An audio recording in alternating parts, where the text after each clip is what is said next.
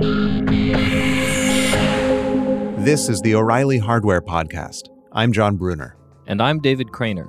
It's never been easier to go from idea to digital design to physical product. The new hardware movement is radically changing the way that technology in the world around us is being conceived, built, and connected. This podcast brings you the new generation of hardware creators who work across the boundary between digital and physical. They're designers, engineers, scientists, artists, and business people. For more information on the new hardware movement and the resources you need to become a full-stack hardware creator, visit o'reilly.com/hardware. And if you'd like to send in a question for us to discuss on the show, email us at hardware at o'reilly.com.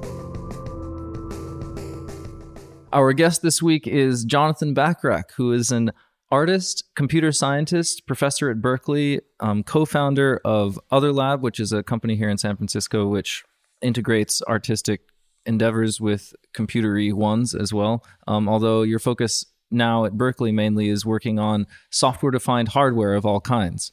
Um, and we're very excited to have a chat um, about that because that's exactly the kind of thing that we're into. So thank you very much for being with us today, Jonathan. Welcome. It's great to be on the show. Now, you've done a lot of work on some pretty fundamental aspects of computer architecture. So, what's exciting in that world right now? I've been lucky enough to be involved in uh, or watch. I'm not as directly involved in them. Um, uh, my colleagues uh, at Berkeley are working on this hardware software interface called RISC-V. And what what's so great about that what it's all about is creating a, an open source interface between hardware and software. And so if you think about um, you know what's in your phone and uh, on your laptop, we have we have these existing interfaces, but they're all proprietary. Um, and so what what they're trying to do at Berkeley is is uh, is trying to create this interface so that we can make it open for everybody. Because it's what uh, Krste Asanovic likes to say is like it's not important because like most of performance and you know all the productivity and all has to do with like um, it doesn't have to do with that interface.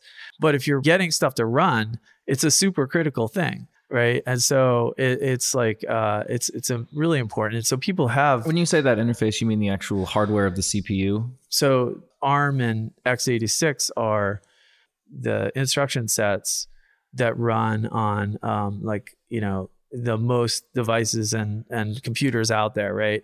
And so, um, in order to like write a compiler or to get an operating system run, you have to know what those instructions are, that instruction set, mm. right? What the format is and all that.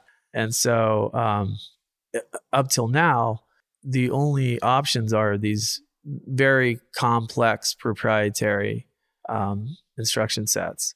And so what they're doing at Berkeley, you can look at riscv.org, is very clearly specifying that interface and then freeing up people to kind of once and for all kind of port the compilers and operating systems to it. And then people can start to write the hardware that executes it. So you have the standard interface. And once we all agree, we can all just be really productive. So this is about further abstracting the, the very lowest levels of the of the computer. It is an abstraction level because it allows you latitude on the hardware side to implement that instruction set in as best you can.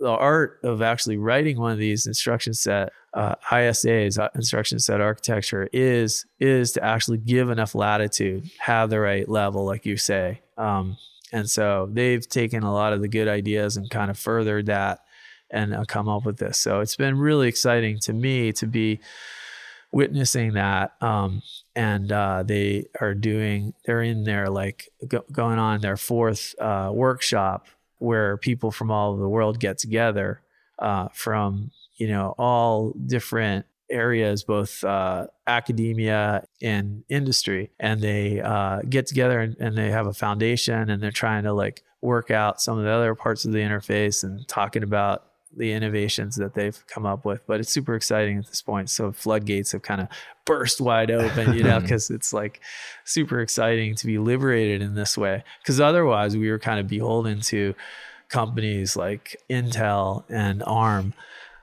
So I guess uh, what I I've been doing, uh, just kind of getting back to the topic at hand, because I'm I'm really interested in design tool um, revolution and uh, empowering people and uh, fueling this new industrial revolution, right? Um, and uh, so one one of the ones that's sort of behind the scenes of all of our electronics is like fabricating chips. Mm-hmm. Okay, so I've spent like the last five years of my life, actually, last since you know I I saw uh, was hanging out with David Cranor uh, at MIT. Um, I, I pretty much uh, been really working hard on this uh, this idea of uh, increasing productivity and design for uh, fabricating chips.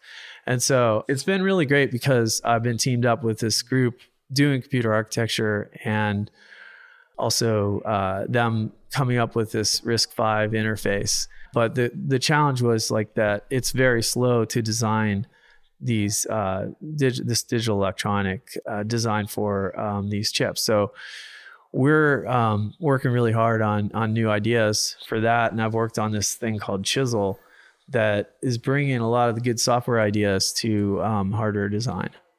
So, so to to start out, um, you know, how many people are out there fabricating chips? Like, I think I think to a lot of people, uh, fabricating chips is something that you know Intel and. Qualcomm and Broadcom do.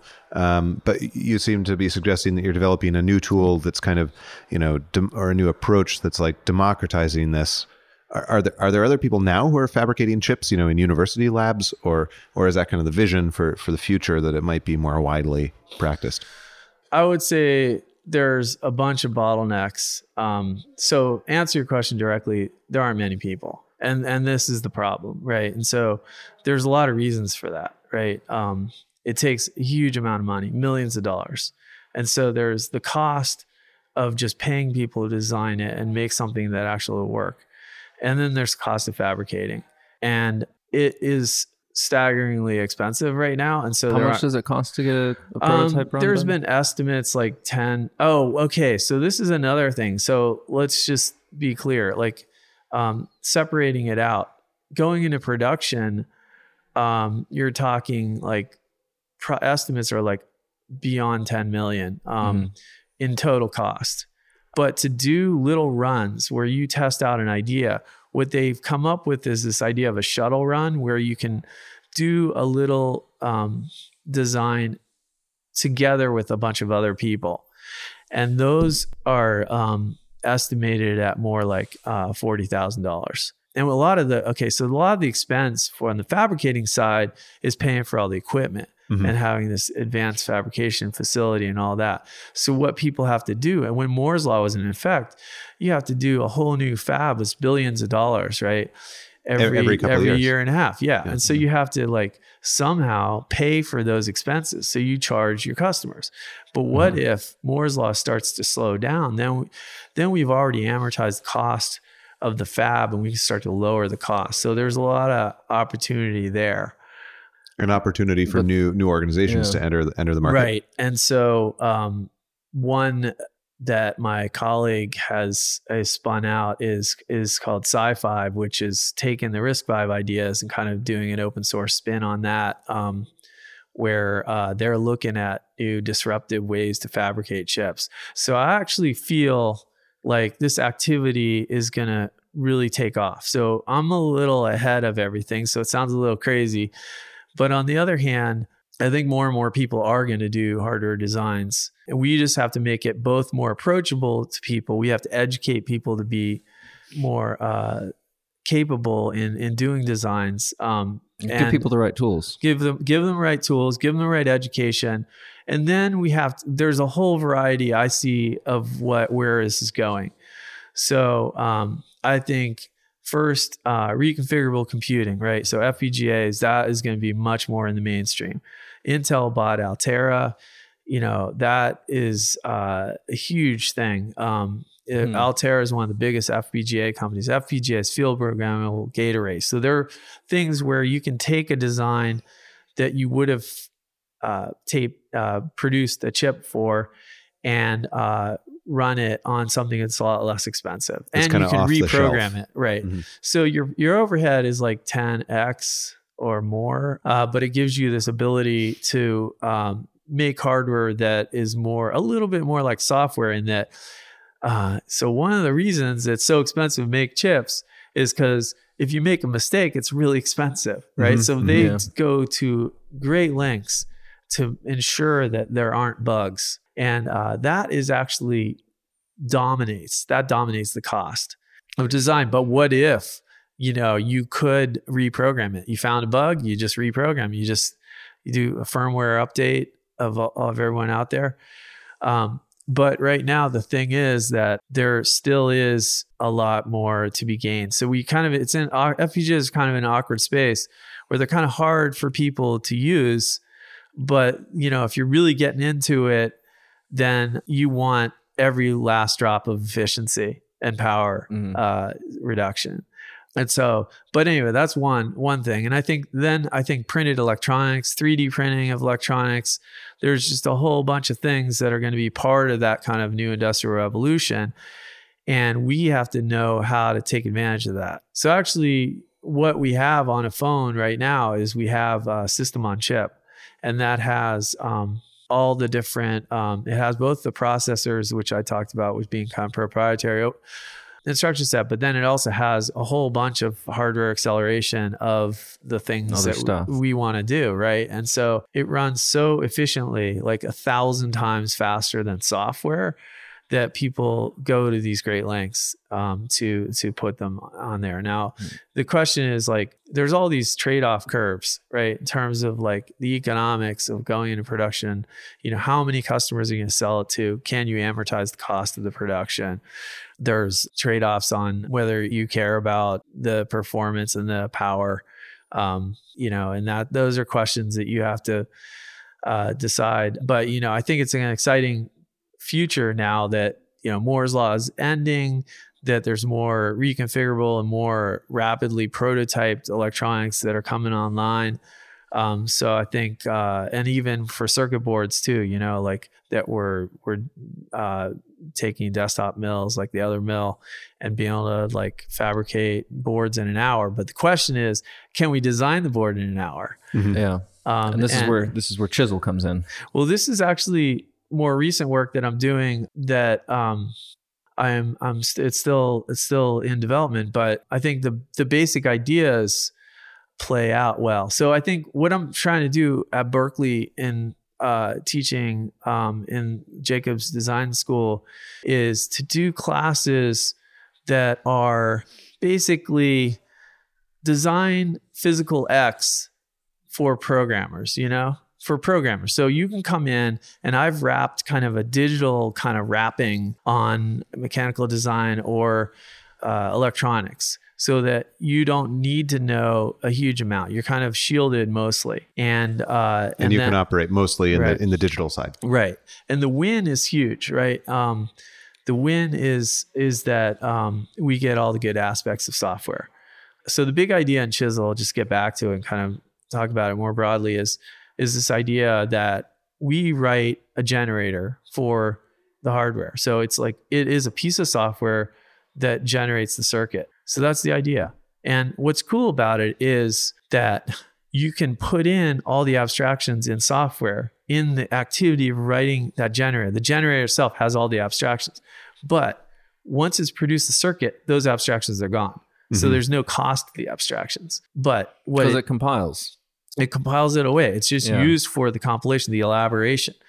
Uh, you have this uh, a- a level of abstraction where you can like you you can actually once you produce you produce like basically a data structure that represents your circuit, and then from that you can generate either um, C simulator or the actual circuit in Verilog. We've actually been um, pushing that idea a little bit further, and what we're trying to do is uh, make that that data structure more uh, formal and uh, and and create what would be essentially kind of an open compiler like LLVM for hardware.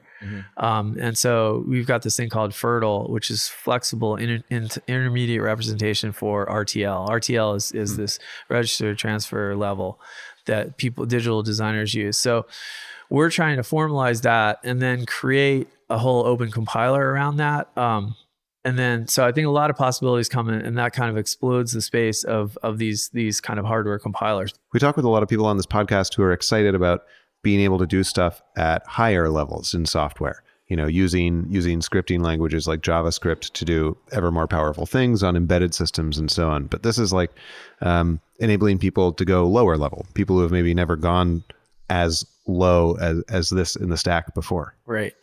So the challenge is like how do you create a much higher level design without giving up you know this this efficient mapping um, and so what we've been trying to do is this layered approach where we can kind of come in at like a low layer and then just do this this sort of software veneer on it. So you're still in control of what resources you're using. But you can write a program around it and use all the abstractions. So you can do object oriented programming, functional programming, all that towards this goal or this task of actually creating the hardware. Um, so that way you can make it a much higher level thing. And actually, to a large extent, it almost looks like you're writing a program that's uh-huh. getting compiled down to hardware. So it crosses over the critical hardware software boundary. So can you tell us about what the workflow of, of, of using something like Chisel is like? Like, you know, if I I want to design a processor which accomplishes a very specific purpose and I don't want to do it using the standard ways, sitting down to use the hot new shit that you guys are making, what is that what does that workflow look like? And yeah. how is it different than the old workflow? Right. So the the workflow is mostly to do with the front end design, the design and and the testing uh, part. So you you basically uh, write a design, um, and then you you do your your your unit test to make sure that it it, it passes your test, like you do in agile design. You're you basically write a little module and you you write tests for it, and you just keep doing that, and then you go to the next level up and make sure, and then you start to do system testing and you compose those parts. So you, so a lot like I think what's really nice and it, it, enables this kind of bottom up uh, fun way of doing uh, design. So you can you can build you build these blocks from the bottom you get all the key blocks you want and then you start putting them together. Now for a processor you, you essentially you look at the spec here's the instructions i need to implement and uh, you basically have to go down and figure out you know how to write the hardware that will decode the instructions execute them and have all the architectural state you know the registers and whatnot and uh, make sure it all conforms to the spec. Now once you have something that you think it fulfills uh, your your spec for that that part then you can run it through uh, we have a c backend that you can simulate it. And so you do a lot of simulation. And then once that all is working, then you start to look at, well, now I have to look at what the chip's going to look like that I'm going to build. So that's where we stop. So, mm-hmm. you know, to a large extent, we produce Verilog, which is the design language for for these chips, right? For for RTL, and then you feed it through these um, EDA tools which um, for electronic design automation tools like um, Synopsys and and Cadence put out, mm. and then they they actually do the actual place and route of the transistors, the standard cells onto onto a chip. So so that's that's that was the part that we took on, which we feel like is a good chunk of things. So uh, speaking of process, uh, we like to ask our uh, our guests as a part of a segment called Tools to talk about the tools that they like to use. Uh, can be at work or not at work. Okay, well, I just want to talk about like something that I'm pretty obsessed with. It's Emacs. Oh yes. so I sort of uh, date myself here. I I uh, was around when uh, Emacs was really written, and uh, I had it before like bitmap displays and then once they came i pretty much used it for the whole screen and uh, so you know emacs is uh, a great thing so i'm i'm uh, really excited about emacs as as a an enabler, but I am very aware of its limitations. Now, why do you like Emacs so much? Because I feel like a lot of uh, young bucks these days like use Atom and, and Eclipse and everything, and they, they hear about the great Emacs versus VI wars, but they only think of them as like text editors. But I mean, real real users of these tools, you can do some pretty serious stuff, right? Like, why why do you why do you like Emacs? I guess I'm just uh, sort of like it's an aesthetic. Ideally, and sort of what I'm I'm working on right now is writing my own Emacs. Mm-hmm. Uh, so I'm like, I feel like I know the limitations, but I don't like what the offerings are. So I feel like it kind of gets in the way a little bit. But I will say that one of the things that's really exciting is collaborative design, like maybe the most important thing to be working mm-hmm. on. And uh, I do feel like uh, things like Atom and other things out there are really they're they have the potential for making it easier to collaborate. Mm-hmm. Um, so I can see that. But I pretty much like everything that is out there uh, that when it comes out, it comes out on Emacs as well. But you know, I, I think like the problem really is the Emacs hasn't caught uh, kept up with the world, and so it's pretty dated. But the general architecture is really powerful. So I, I must admit that I haven't done a full audit of like Vim with uh, yeah, you know, multiple windows, and I, look, I just looked a little bit at Atom. Have you used Atom? I use Atom usually. Yeah. What yeah. do you like about it? Uh, I like it because it is aesthetically pleasing. I like it because the um, I like the easy, like the integration with Homebrew, so you can so you can and the repositories for plugins that you can get.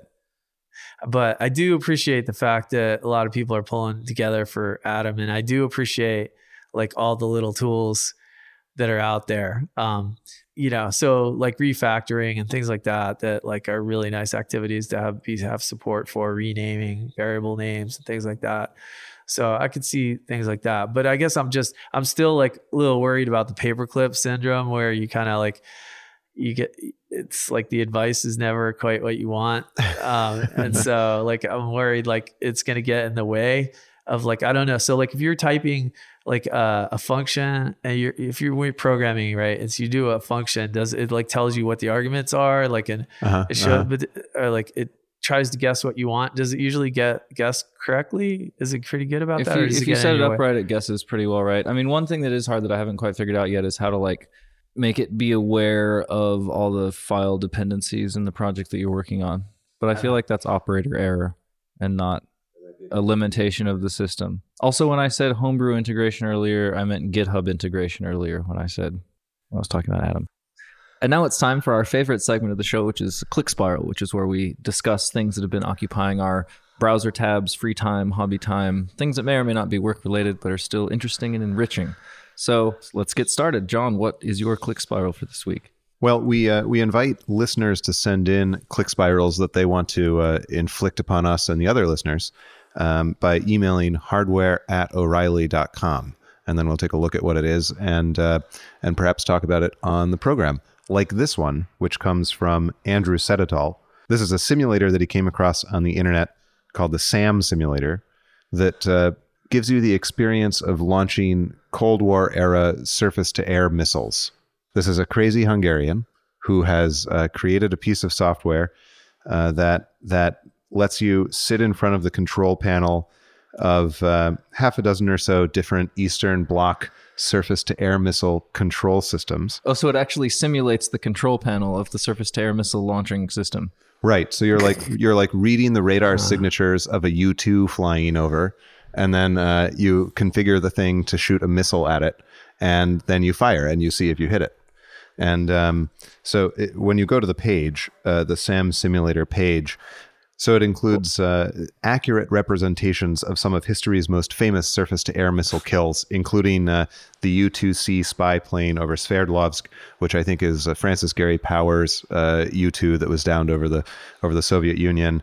Um, there's uh, one over Hanoi. One the, there's something from the uh, from the Sinai campaign, and and something involving a, a, stealth bomber over Belgrade. It's it's a, a strange fascination, and there's an interview We'll post the link to the interview in the show notes that accompany this podcast episode with the creator of this simulator, um, where he sort of confesses that it's an odd fascination, but uh, he's not, you know, actually a, a, a military a veteran or anything like that. He just thinks it's kind of an interesting technology to explore and something which, you know, isn't uh, isn't generally accessible to the public. Yeah, whenever you think about people saying that the, the finger's on the button, you never actually no one really knows what, what, what does the button look like? What kind of a button is it? I don't know. As, as an HCI designer, I, I think about stuff like that. well, I, I just, it's funny to go retro with that because I think like video games are going to be more of the interface for the future war. So you know, um, but yeah, so it's a little bit of a scary foreshadowing of, of the future of everyone being in control of these missiles. yeah, exactly. Maybe the future war will be people playing video games where they're sitting in front of a Cold War era control Right. panel. it's all very it's all very Ender's game. yeah. so, Um, so David, what's your click spiral this week? Uh, I've been interested in radioisotope thermoelectric generators. What is a radioisotope thermoelectric generator, Well, David? John, let me tell you, it's a uh, it's a uh, it's basically a, a battery powered by nuclear energy. So it is a enclosed capsule that has some like plutonium or something in it that is decaying, generating heat, and that heat is powering a uh, thermal pile that then generates electricity. They're often used in uh, like satellites, um, like the like the or space probes, like deep space probes, like the Voyager probe has one in there because it's like will generate electricity for hundred years and is not user serviceable and really needs to work for a long time. I believe that there's an ice, uh, excuse me, there's a, there's a lighthouse in the Aleutian Islands that that that uses this to power the the lights for it. Uh, you know, if you've seen The Martian, you know there was some drama surrounding Matt Damon trying to uh, get power out of a radioisotope thermoelectric generator. But um, what's also interesting that I came across on the internet is that there have been uh, pacemakers actually which have RTG batteries in them um, that were installed back in the day. You know, back in the the, the golden days of, of willy nilly experimentation with with With medical devices? with, with nuclear power. You know, uh, Nuclear before- power and medical devices. nuclear power and medical devices. Well, the thing medical is- devices too cheap to meter. exactly. But like, I mean, the thing is, I mean, you know, before they had wireless charging and all this stuff and everything, it's actually a problem. You can, you can make a pacemaker. What happens when the battery runs out? So I was doing some reading, and and apparently, uh, like 139 people got the first versions of the nuclear pacemaker. This is a Reuters article that I'm quoting that from, and uh, it seems like they're mostly on average like pretty okay. Like I think some had some issues with connectors failing or something like that, but um. There Ear- have been- early adopters. yeah, yeah, early Yeah. adapters, exactly, who are walking around with actually like- like, nuclear powered hearts. Right. They probably have a, like a higher risk of dying of the heart failure, not the Yeah, exposure. exactly. yeah, yeah, yeah, totally. So I thought that that was was really interesting because we we often think about nuclear stuff as as power plant meltdowns and everything, but there are ways. I mean, nuclear powered battery. It's a very interesting concept. How scaled up is the production of nuclear batteries? I mean, can you buy them on DigiKey? Uh, no, no, you cannot. Um, and also all these articles I've been reading about these these pacemaker batteries and stuff. It like at the end of each one, it actually has diagrams of what they look like. And if you see this marking on something, you need to contact these people at this address for instructions on proper shipping and disposal. Mhm. Uh, so Jonathan, it is your turn now. Well, what I'm into are a couple of things that intersect in an interesting way. One is I'm really interested in open source and people uh, making a living off of open source. Uh, I'm also into programming languages, and um, it's been a great passion of mine. So I often spend time on uh, news.y as my launch pad. Hacker it's News. probably my favorite. Yeah, Hacker News, my favorite launch pad. And my topic that I always go to is about people creating new programming languages themselves because it's like just so cool that um and so empowering for people to write a language. I mean, it's like you know, we speak a language. It's it's maybe thought is only like here because we have language. Mhm. You know, everything's about language, and we ha- also have a pretty challenging to learn language that we speak, English. So it's a really cool uh, thing to for people to go about it. And there's all these challenges, and then there's the further complication of trying to do it long enough that it can, you know, take off and um, be used and practical and all that. So that's that's what I think about a lot. That's what I do research in.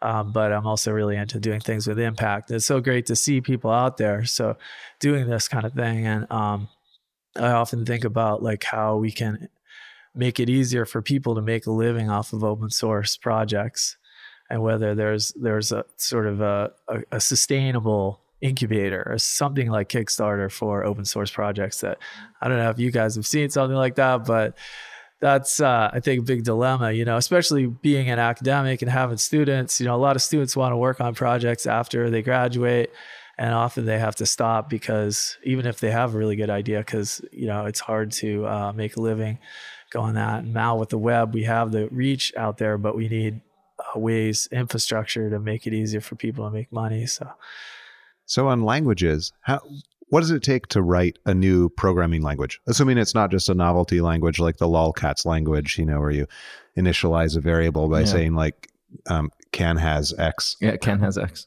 It's pretty easy to write uh, poorly performing uh, uh, language. So if you're very domain specific, if you just have one task in mind, you want to script some something in particular, um, uh, then uh, it's pretty easy, and people do it all the time. So, uh, but then like to make something that's general enough and uh, and also fast enough, performant enough, is really hard.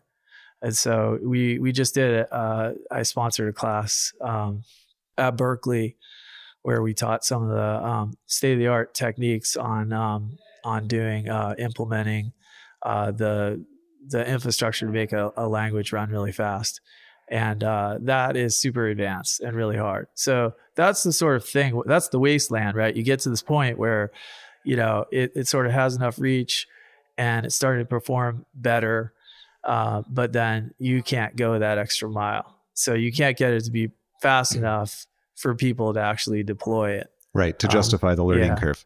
And then with anything, uh, there's reliability.